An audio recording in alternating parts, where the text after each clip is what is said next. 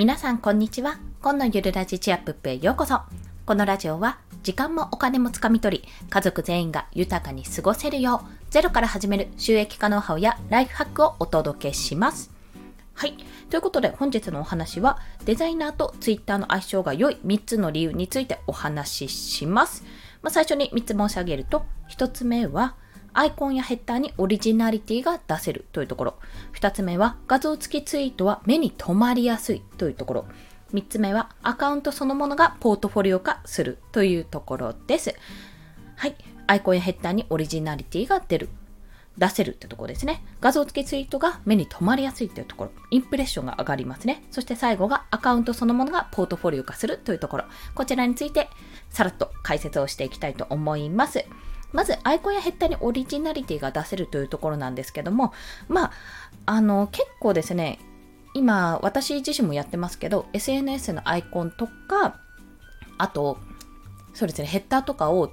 誰かのを作るってことあるじゃないですか。デザイナーやってる方でもしかすると頼まれた方いらっしゃるかもしれません。でもしくは特にデザインとかやってなくても自分でご自身で作ってるって方もいらっしゃると思います。で、特にですね、デザインとかやってると、やっぱり自分で、あ、今こういう感じだからこういう写真にして、例えば今私で言うとちょっと作ってる最中なんですけども、Kindle 病 Kindle 表紙？Kindle 本の表紙のデザインを中心にやっているからじゃあ本の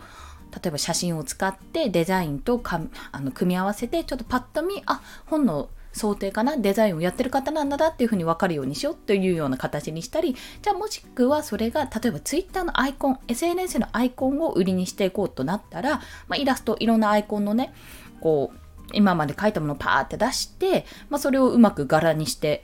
減ったにするかなと考えているわけです。まあ、そんな形で自分が今どこを押したいか、どういったところをやりたいかっていうところ、どこを目立たせたいかっていうところをすぐに自分で作れるっていうのがなかなか魅力的だと感じられます。で、アイコンとかもよくあの皆さんお見かけすると思うんですけども自分の写真とかだったら全然ねもうオリジナリティも何も個人の顔なのでそれだけで確かにいいんですが、アイコンをイラストとかで使ってる場合に、やっぱちょっと似たような感じになってしまうってことが多いかと思われます。で、確かに、まあ、逆に似たような感じだからこそ、こうあんまりこう、なんていうんですか、顔出ししたくない方とかは、目立たせない、あえて目立たせないっていうのもありかもしれないんですけども、まあ、やっぱりちょっと Twitter というのもアイコンというのはもう看板、まあ、自分の顔も、もちろん自分の顔なので、まあ、自分の顔出してる人は自分の顔ですし、そうじゃないとしても、まあ、看板であり、自分の顔であり、どんなことを喋ってるのか、どういう印象なのかというのを、第一印象で決まるその第一印象の部分なので、やっぱ重要なんですよね。まあ、そういったところで、やっぱり自分で書いたものとか自分で作ったものを出せると、あ、なんかその人らしいというか、そのデザイナーらしいものが作れると思いますので、そういった意味でオリジナリティが出しやすいというところです。そして2つ目が画像付きツイートは目に留まりやすいということ。これはですね、実際にやってみて、やっぱりね、インプレッション高いです。うん、で大したこと話してなくてもインプレッション高いので結構やっぱ画像付きのツイートっていうのは目に留まりやすいんだなってことが、まあ、私調べなおなお、なお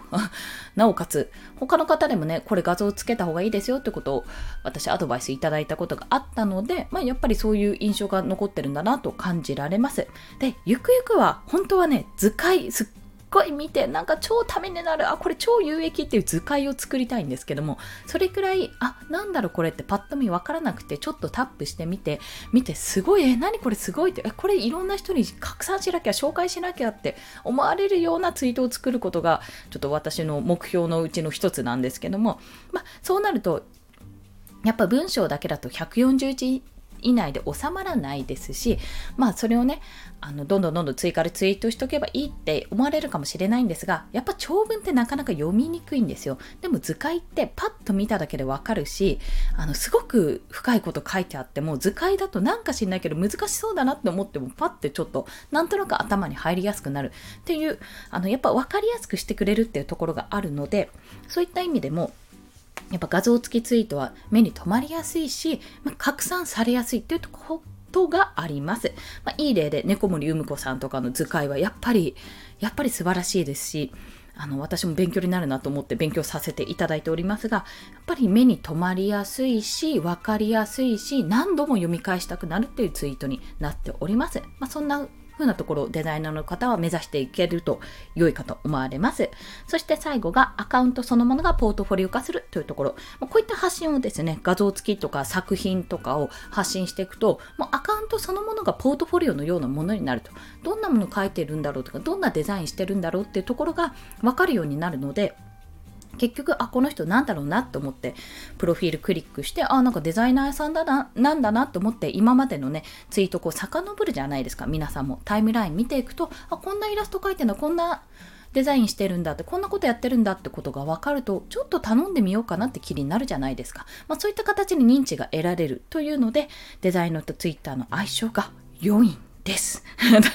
そう、そこに、そこまで到達したいんですけども、ちょっとまだまだね、なかなかそこまで到達できてないので、まあ、ちょっと本当にイラストとか、それこそ図解とかの相性がいいので、もう自分の中でいかにね、クオリティ高いツイートを作っていくかっていうところ、ブログももちろんそうですし、音声配信ももちろんそうなんですけども、Twitter、まあ、SNS、これ、インスタグラムにも役に立つので、ぜひぜひ活用していただきたいと思います。で、今日はデザイナーと Twitter の相性が良3つの理由についてお話ししました。1つ目はアイコンやヘッダーにオリジナリティが出せる。2つ目は画像付きツイートは目に留まりやすい。3つ目はアカウントそのものがポートフォリオ化するというところです。そして今日の合わせて聞きたいは、まあ、そんな SNS、Twitter ですね、を仕事にする方法というブログの記事を書いております。初心者必見というところで書いてありますので、もしね、あの、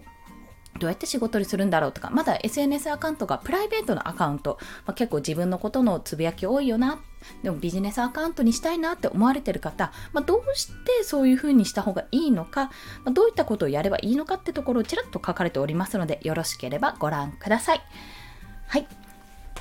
ということで、本日もお聴きくださりありがとうございました。この放送いいねって思われた方、ハートボタンもしくはレビューなど書いていただけると嬉しいです。また、スタンド FM では朝昼晩と放送しております。なので、フォローしていただけると通知が朝昼晩と飛びますので、よろしければフォローもお願いいたします。今日ですね、なんか通り雨がバーって降ったんですけども、なんか晴れましたね。梅雨の合間の晴れなんですかね。